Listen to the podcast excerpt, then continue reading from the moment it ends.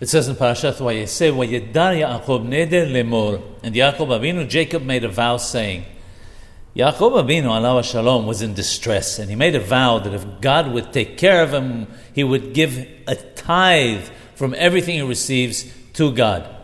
What was the necessity to make a neder, to make a vow? God had already promised Yaakov Avinu in his dream that he would take care of him in every respect. Also, apart from not being necessary, why did Yaakov Avinu have to be in distress? He was certainly not deserving of it. This was all done for the needs of his future generations.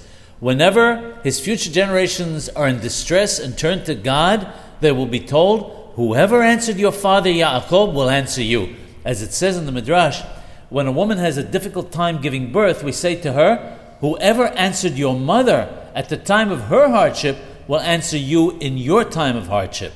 So too, the only purpose in Yaakov Avinu making the neder is so that it will be said to his future generations when they're undergoing difficulties, whoever answered your father Yaakov will answer you.